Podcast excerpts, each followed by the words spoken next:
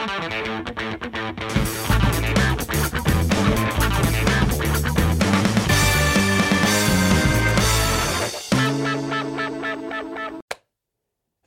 všetky hamburgerové deti. Dnes sme tu v úplne klasickej zostave ako Simon a Garfunkel hmm. a máme pre vás nachystanú kvalitnú tému, ktorá bude hovoriť o strážcoch brány, respektíve o tom, čo Európska únia so strážcami brán chce spraviť. No a sú to brány digitálne a to je samozrejme odvetvie Roba, lebo on s počítami, počítačmi náš Robo tento vie teoretizovať minimálne.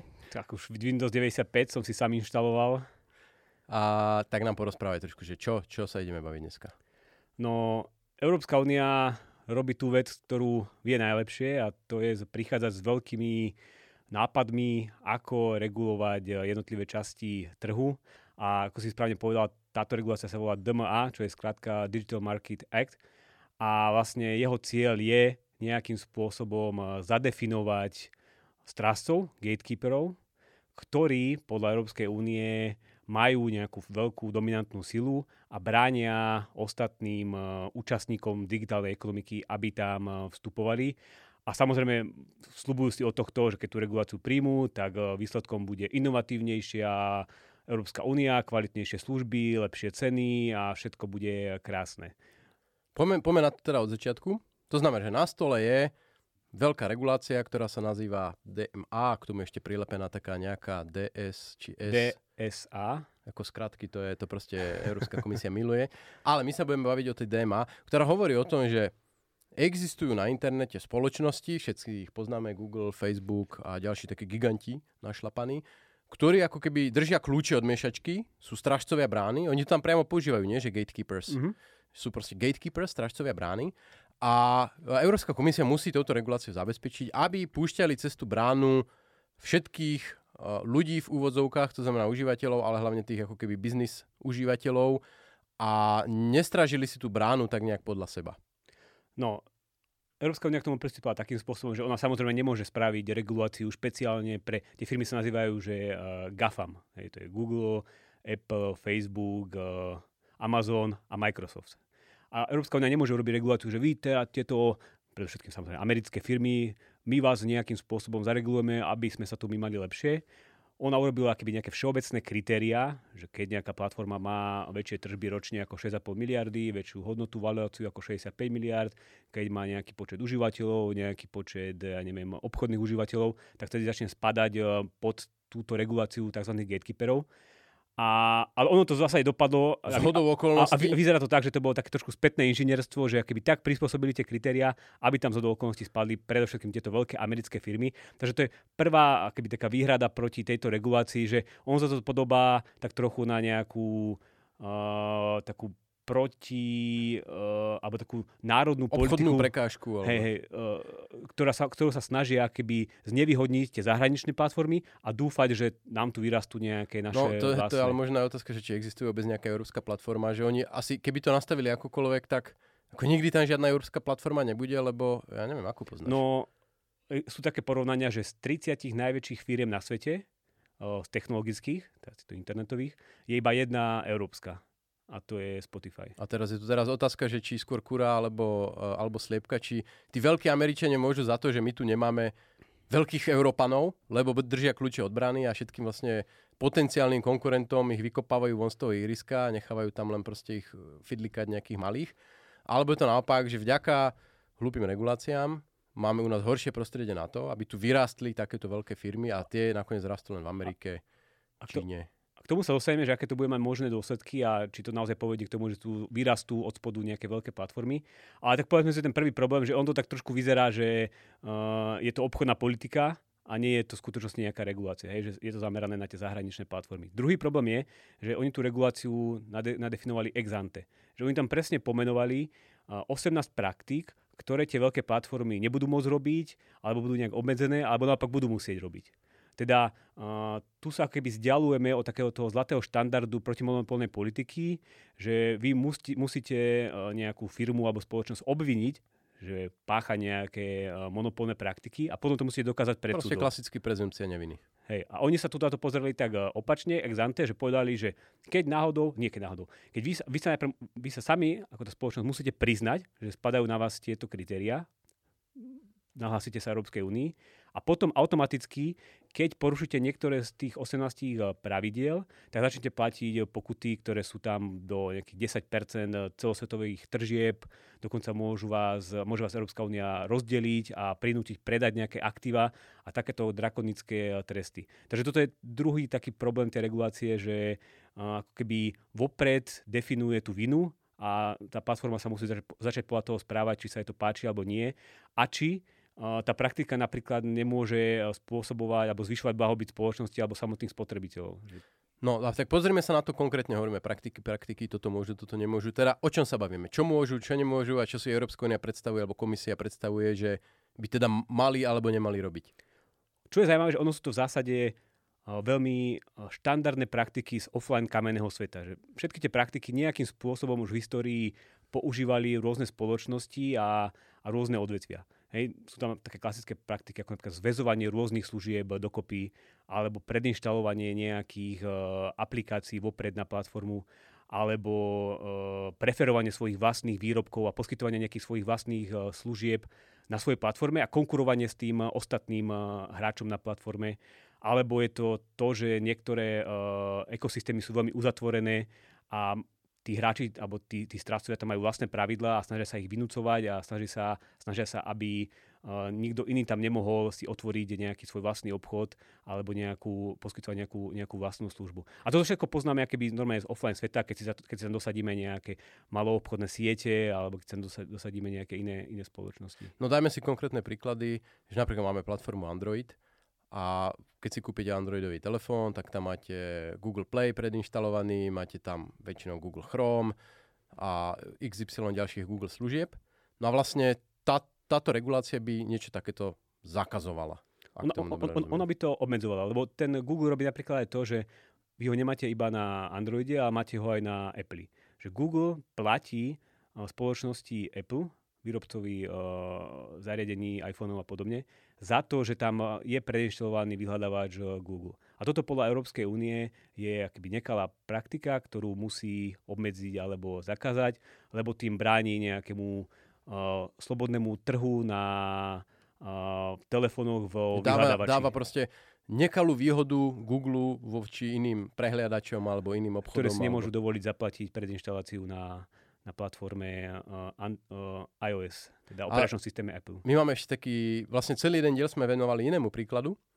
Už si nepamätám presne, ak sa ten diel volal, ale bolo to o súboji uh, v, v, hernej firmy Epic s Apple? Appleom. Appleom. Mm-hmm. Kde vlastne ten problém bol, že Epic má hru Fortnite, alebo popíš to ty, ja už som to zabudol, ale viem, že vtedy sme si ten Fortnite inštalovali, nabehali sme tam eh, kvôli tomu s tým krompáčom a hey, hey, hey. nás tam zabili za 3, 3 minúty. Tam išlo v zásade o to, že eh, to je jeden z tých problémov, ktorú Európska únia vidí, že napríklad máme tu Apple zariadenia a ona tvrdí, že uh, Apple má v, ňom, má v nich monopol na svoj vlastný obchod. Že proste jednoducho Apple prišiel s takou veľkou inováciou, keď predstavil telefón iPhone, a tá inovácia nebola iba to, že on nemal tlačítka, že bol celý dotykový, ale ona bola tá inovácia aj na úrovni softveru, že oni urobili ten software, software veľmi uzatvorený, že ten operačný systém tam z začiatku mohli tvoriť aplikácie iba vlastní vývojári Apple a nikomu inému tam nedovolili nič robiť. Neskôr to otvorili aj pre ostatných vývojárov, ale veľmi prísne nadefinovali, aké podmienky musia splňať, ako tie aplikácie musia vyzerať. Oni si všetky kontrolujú tie aplikácie a na tom zariadení môžete stiahnuť hociakú aplikáciu iba cez eh, ten konkrétny Apple obchod. A toto sa Európskej únie nepáči a nepačilo sa to ani tomu eh, Epiku. Oni chceli, aby ten Apple otvoril ten ekosystém a aby si tam mohol hostikto otvoriť obchod, nejaký svoj s hrami a aby umožnil keby eh, spotrebiteľom stiahovať si aplikácie aj cez tieto alternatívne obchody. No a to samozrejme nie je také jednoduché, lebo to, že Apple má keby v úvodzovkách monopol na obchod na svojej platforme nie je nejaký jeho vymysel alebo nejaké zneužívanie dominantného postavenia, ale to je jednoducho spôsob, ako dokážu poskytovať e, kvalitnú, bezpečnú platformu, ktorá je pohodlná pre zákazníkov, kde ten človek môže vložiť svoju uh, platobnú kartu a bez problémov platiť, lebo vie, že ten systém je uzatvorený a že oni tam udržujú poriadok. V momente, keby ste dovolili uh, tam otvoriť si nejaký iný obchod, tak by to mohli začať zneužívať uh, rôzne, uh, rôzne nekalé spoločnosti, kde by vám povedali, že kliknite na toto, že OK, že súhlasíte, ja neviem, s tým, že vám tu budeme ukazovať počasie každý deň a v skutočnosti by to znamenalo to, že oni si zoberú uh, údaje o vašej telefónnej karte a nejakým spôsobom vás hacknú. To bola ako hlavná inovácia voči tradičným počítačom, kde Windows je veľmi otvorený operačný systém, kde si môže každý hocičo nainštalovať a preto sú tam také problémy s vírusmi a, a, a postupne sa ten systém uzatvára. Ale toto práve Apple nemal a ďaká tomu dokázala keby stovky miliónov uh, telefónov dostať do rúk ľudí a presvedčiť ich o tom, že je to úplne bezpečné, vyladené a nemajú žiadny problém. Zase, aby sme tu neboli ako nepriatelia open source, uh, toto sú dve rôzne obchodné stratégie.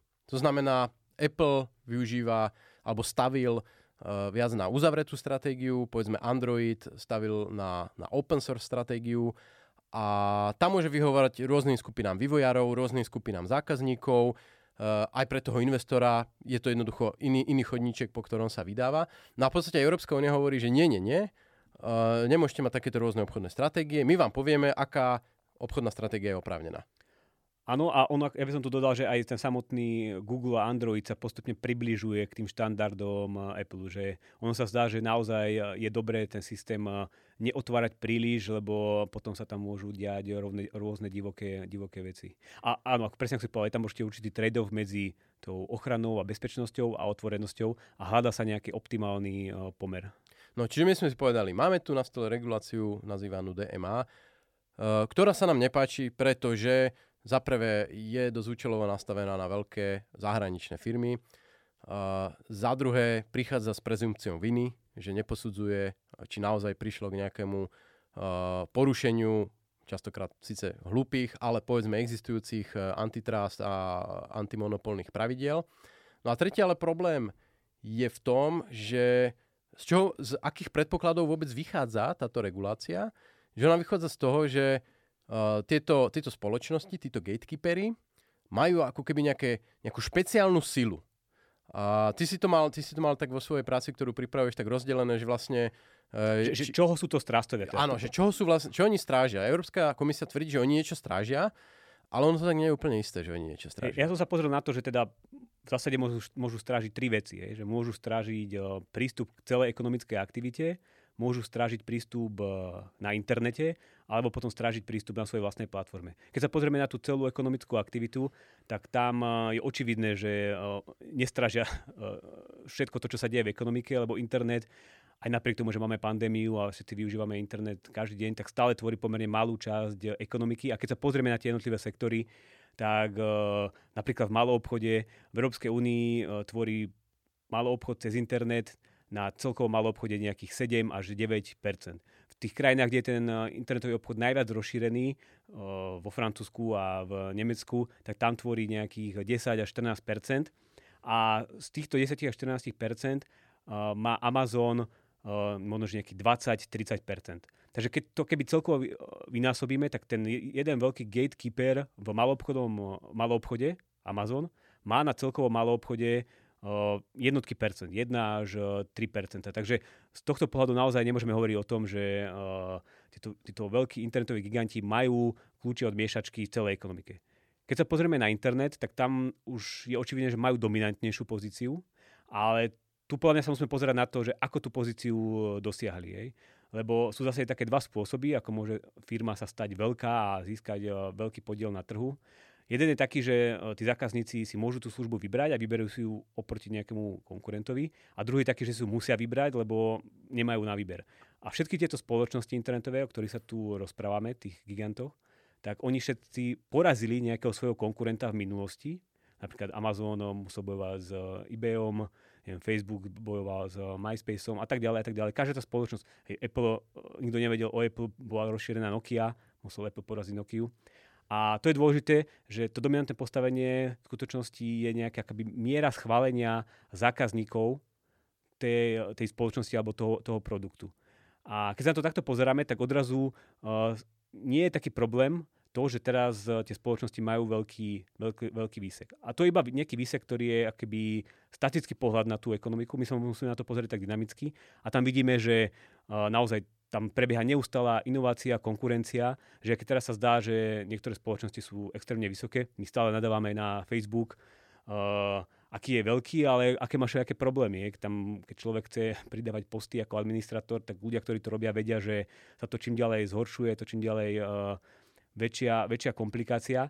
A vyrastajú tu úplne nové spoločnosti. Hej. Pred pár rokmi sme nepočuli o TikToku a TikTok nabral prvú mili- prvý prvú miliardu užívateľov dvakrát rýchlejšie ako Facebook a minulý rok uh, jeden užívateľ v priemere strávil viacej času na TikToku ako na Facebooku. Takže inými slovami, keby tam je stále akoby nejaký evolučný vývoj a stále prichádzajú nové platformy. Hej, hovoril som tu o Amazone, teraz v Amerike úplne naberá na opratkách uh, Shopify, čo je taká platforma, cez ktorú si môžu obchodníci založiť svoj vlastný e-shop pár klikmi a tá už dosahuje 40% Amazonu. Pričom Ona pre... minulý rok, pokiaľ viem, prekonala eBay. Prekonala, presne tak, pred 5 rokmi bola 5 krát menšia ako eBay, teraz prekonala eBay. Takže akoby to je ďalší, ďalší ten eh, problém tej regulácie, že ona sa pozerá tak staticky, akoby na tú fotku, že teraz sa Európskej únie zdá, že títo sú veľkí, tak poďme ich nejak zregulovať, ale v skutočnosti tam stále prebieha taký dynamický súboj a objavovanie nejakých nových spôsobov, to, ako poskytovať služby. To je asi kritika celej tejto protimonopolnej politiky, že ona sa pozrie na nejaký trh, že aha, tu je veľký hráč a ten veľký hráč robí na tom trhu zlé, ale nevidia tých malých, ktorí mu lezú na chrbát a v momente, keď ten veľký hráč sa prestane hýbať, prestane zlepšovať svoje, svoje služby, znižovať ceny a tak ďalej, tak v momente ho ušlapú. No a v tom digitálnom svete je to ešte rýchlejšie, že tam podstate, kým ja neviem, nejakú automobilku trvá dekády, alebo ja neviem, výrobcu ocele, alebo čohokoľvek, kým ho konkurent dokáže svojimi investíciami pretlačiť, tak v tom digitálnom svete to, to môže byť 2, 3, 4 roky a jednoducho Amazon, Facebook budú porazení a budú proste na druhom, treťom mieste. A oni akoby aj nemusia byť porazení, aby tá konkurencia fungovala, lebo ako som povedal, tie platformy si konkurujú navzájom. Hej? Že oni akoby všetky bojujú o jednu komoditu, ktorá sa nazýva pozornosť, pozornosť zákazníkov o ich oči a tam naozaj konkuruje si proste Amazon s Googlem, Facebook s Appleom a oni musia keby stále poskytovať eh, čím ďalej eh, kvalitnejšie služby. A potom na druhej strane si konkurujú o tých, ktorých zaujíma tá pozornosť, teda o tých ľudí, ktorí si chcú povedzme kúpiť reklamu. Hej? A tam znova si konkurujú všetky platformy navzájom. A to sme ešte nepovedali, že uh, na jednej strane keby tieto platformy uh, konsolidovali uh, internetovú reklamu, na druhej strane pomohli množstvu malých podnikateľov, aj uh, malých inštitútov, aby sa dostali k možnosti zaplatiť si reklamu. Hej. Že pred 10-20 rokmi, keď ste chceli uh, zaplatiť si reklamu, tak to bol pomerne náročný úkol. Mali ste možnosti nejakých billboardov a reklamy v novinách. Potrebovali ste na to pomerne dosť peňazí. Dneska vám stačí 10-15 eur a môžete si zaplatiť reklamu na Facebooku. Krásne Takže... cieľenú na vybranú skupinu dokonca reklama, keby keď sa to pozrieme, tak eh, z celkového pohľadu na jej efektívnosť a ceny, tak ona zlacnila za posledné dve dekády odhadom o 90%. Teda naozaj ďaka tomu, že uh, je tam taká silná konkurencia, tak uh, tie ceny idú, idú, idú dole. Čiže to je ďalší taký argument, že napriek tomu, že tieto spoločnosti povedzme majú relatívne silnú pozíciu v reklame, Uh, hoci na stále offline reklama, proste silná televízie sú veľa silnejšie. Ja tu máme konkrétne čísla, potom ich povedať. Ale e, zároveň, e, zároveň platí, že to nie je, že by oni zjedli väčšiu časť toho koláča, ale oni napiekli ďalšie koláče. Že tým, že proste rôzne reštaurácie, no kedy prvé reštaurácie mali reklamu proste cieľenú na Slovensku. Dnes vyslovene vám stačí vyťahnuť kartu, veňovať minútu tomu, aby ste vytvorili si účet na Facebooku alebo na Google alebo kdekoľvek, hodiť tam 10 eur a už viete cieľovať pizzeria v Poltári, bum, bum, bum, za 10 eur máte krásnu mesačnú reklamu. Čo proste boli predtým, buď ste si zaplatili v tom Poltári billboard, alebo ste nemali vôbec nič, lebo do Markízy ste nešli s takou reklamou. Čiže on celý, celý tento svet ako keby narastol. Ja ich volám, že nemali by sme ich volať, že uh, strástovia, gatekeepery, ale ako keby vítači veľkomery, že jednoducho oni vítajú tých nových podnikateľov a umožňujú zase akéby rast tým malým a stredným podnikom v celej ekonomike.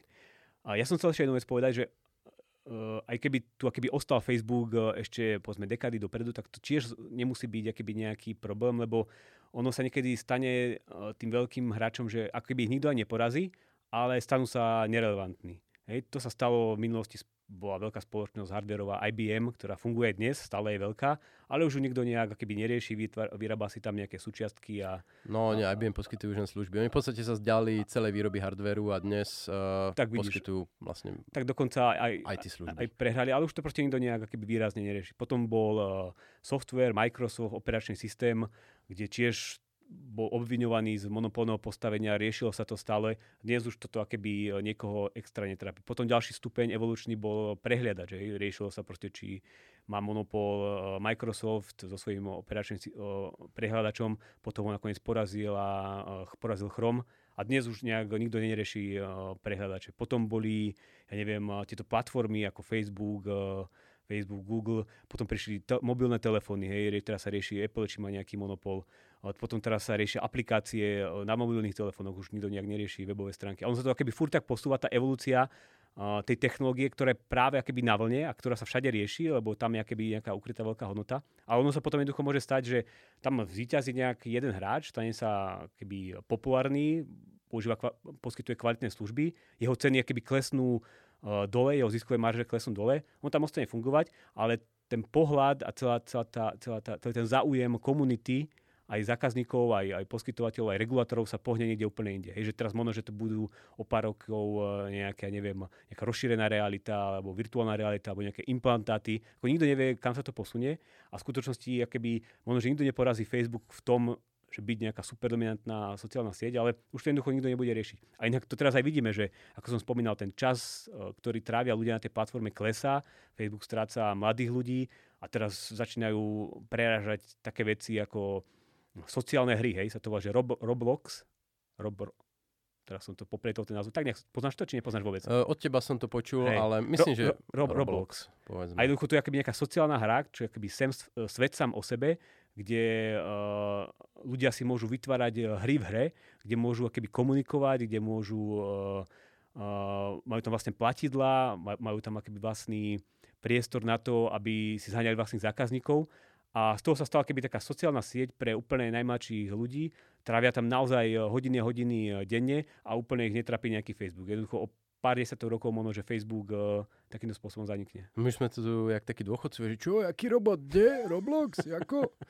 uh, no, ale to sme si povedali dve. Čiže nie sú gatekeepery celej ekonomiky, nie sú gatekeepery malého obchodu, nie sú gatekeepery reklamy, nie sú gatekeepery v, v rámci svojho online priestoru. No a tretí level je vlastne, že uh, tie platformy sú gatekeepermi samého seba. Teda vnútri z tej svojej vlastnej platformy uh, kontrolujú, kto tam môže vstupovať, nemôže vstupovať. Tak aspoň v tomto majú pravdu v komisii, nie? V tom, tomto majú pravdu a ono naozaj, uh, tie platformy majú možnosť ovplyvňovať to, aké sú tam pravidlá, ako kto tam môže vstupovať, kto tam nemôže vstupovať, môžu akéby uh, sami so svojimi vlastnými službami vstupovať na tú platformu a konkurovať tým ostatným.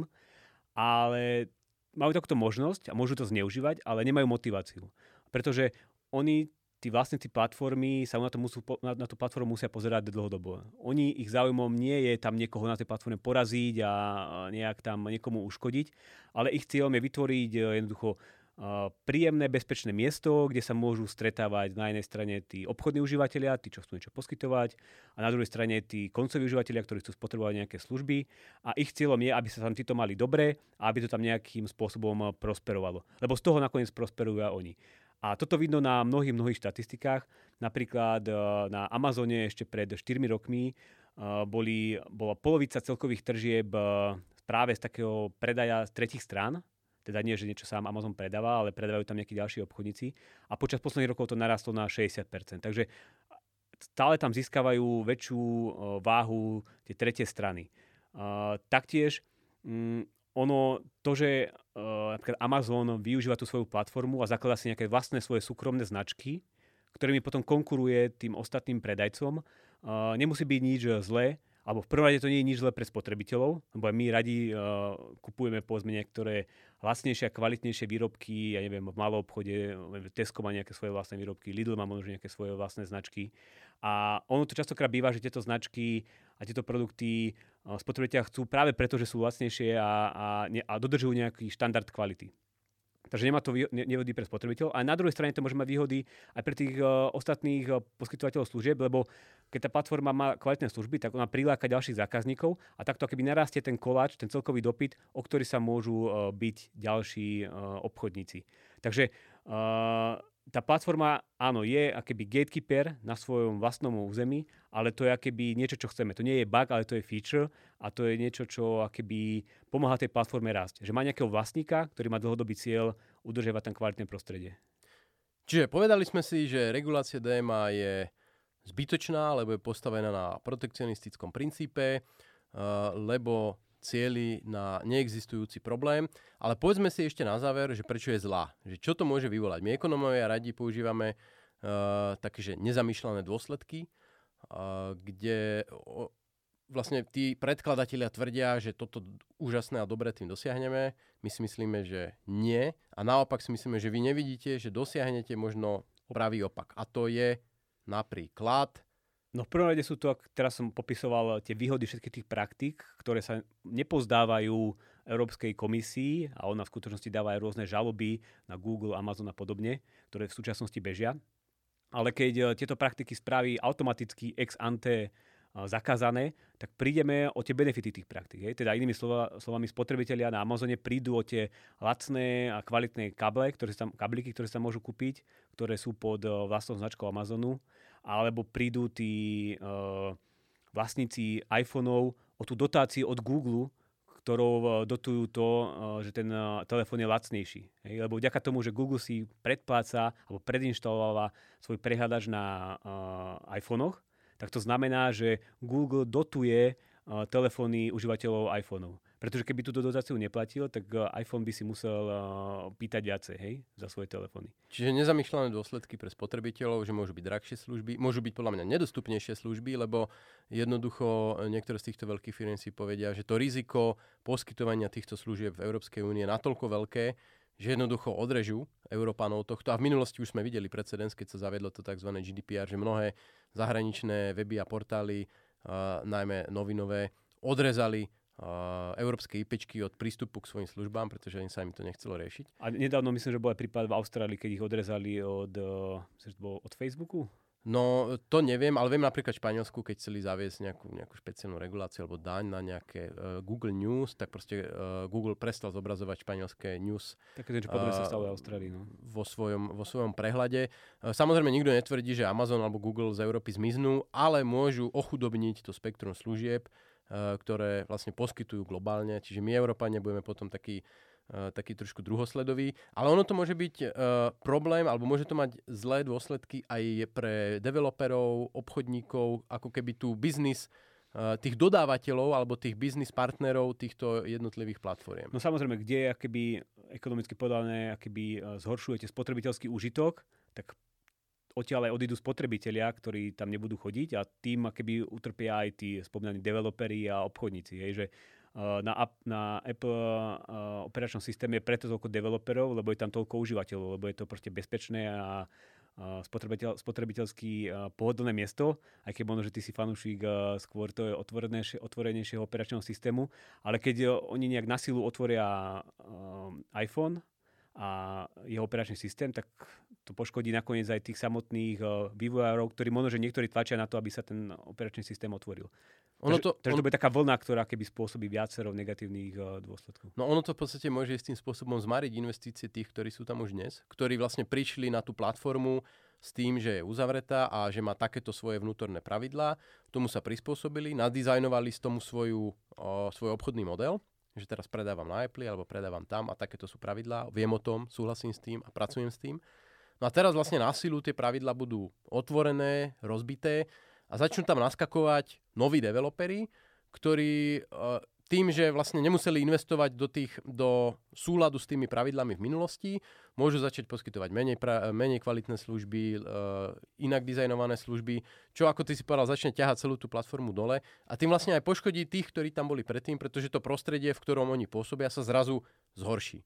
Takže z tohto pohľadu na tom stratia aj tí developeri a rôzni dodávateľa, ktorých chce komisia ochrániť. Toto je taký akýby statickejší pohľad na tie negatívne dopady a plne sa musíme na to pozerať aj dynamicky, že cieľ tej regulácie je akéby zvýšiť inovácie, konkurenciu a všetky tieto veci, ale ona v skutočnosti môže prispieť k tomu, že naopak budeme tu mať menej inovácií, menej tých uh, veľkých európskych startupov a podobne. Pretože vy keď nadefinujete nejaké kritéria, ja som sa teraz pozeral do papierov, aké je tam kritérium napríklad pri uh, počte užívateľov, ak tá platforma presiahne 45 miliónov užívateľov, tak sa automaticky stane gatekeeperom. A to teraz môže spôsobiť, že tuto v Európe vznikne nejaký startup, bude krásne rásť a odrazu si tí startupery povedia, že no, my už radšej chceme spomaliť ten rast a nechceme uh, rásť tak rýchlo ako doteraz, pretože za chvíľku sa staneme gatekeepermi a budeme mať nejaké problémy. Alebo to môže spôsobiť, že si povie ten startup alebo tá nová platforma, že no radšej nepôjdem do tejto ďalšej krajiny, lebo keď tam pôjdem, tak získam uh, takýto počet užívateľov a znova sa dostanem do nejakej kolónky a budem uh, gatekeeper. Alebo sa napríklad nespojím s nejakou inou platformou, lebo viem, že keď sa spojíme, tak to spôsobí, že znova začne sa mňa stiahovať táto regulácia, ktorá skokovo zvýši všetky náklady môjho biznisu. Takže ono to v konečnom dôsledku môže spôsobiť, že tu v Európe nám nevyrastú nejaké nové startupy a nové giganty. No pričom mergers and acquisitions aj, uh, sú vlastne takým typickým postupom uh, v tomto IT startup biznise, že ja si založím nejakú malú platformu, ktorá má veľký potenciál, tak priskočí nejaký ten veľký Facebook, Amazon alebo kto užkoľvek a tú platformu vezme pod svoje krídla, ja neviem, Instagram typicky kúpený Facebookom a podobne, uh, čo vlastne môže odradiť od toho, aby vôbec sa títo veľkí investori zaujímali o európske startupy a platformy pôsobiace v Európe a budú viac sa smerovať proste na Áziu a povedzme na, na americký kontinent a podobne. Čiže zase budeme tam, že e, snahou vyregulovať európske e, IT, digitálne startup prostredie kvalitnými reguláciami mudrých byrokratov z Bruselu dosiahneme presný opak to znamená, že žiadne Silicon Valley v Európe nebude, že všetci aj tak pôjdu do Ameriky a na Európu sa vykašľú. Ono to v skutočnosti aj vzniklo tak v Amerike, že ono to bol taký divoký západ. Tam prijali taký slávny zákon, že 90. rokov sa to volalo sekcia 230, myslím, ktorá hovorila o tom, že tam tie platformy na internete v Amerike neboli zodpovedné za obsah, ktorý sa na nich šíri a nemuseli podliehať rôznym reguláciám. A vďaka tomu tam akéby vznikol taký, taký veľký boom a vzniklo tam množstvo nových platform, ktoré dnes sú tí giganti. No ja sa obávam, že gigant je európska byrokracia, že tento juggernaut uh, s DMA reguláciou pôjde dopredu bez ohľadu na to, koľko návrhov o tom natočíme. Môžeme len dúfať, že v tom procese sa nejakým spôsobom trošku obrusia tie zuby a, a to prostredie v Európskej únii nebude až do takej miery zmrzačené, ako hrozí vlastne uh, na začiatku. Tie možné zlepšenia tejto zlej regulácie sú v podstate v tom, že nebolo by to posudzované plošne, že by sa to posudzovalo po jednotlivých prípadoch a že tie platformy by mali možnosť brániť sa takýmto rozhodnutiam, ukázať, že nie, nie, v skutočnosti mne tu dýcha na chrbát táto konkurencia, ja nie som monopol. Čiže aspoň takýmto nejakým spôsobom uh, trošku obrusiť tie zuby. Aby to nebolo ex ante, že automaticky každý, uh, kto do, presiahne nejakú hranicu, tak uh, musí sa podriadiť všetkým týmto reguláciám, ale presne, ak si povedal, aby tam bol taký dialog Sledujte túto zaujímavú tému, možno sa k nej ešte v budúcnosti vrátime. A okrem toho sa samozrejme chystajú digitálne dane a kadečo, takže my sa o digitálnych gigantoch budeme baviť aj v budúcnosti. Ale zatiaľ sa myslím môžeme rozlúčiť a vidíme sa zase snáď o týždeň. Lajkujte, subscribeujte. Čau.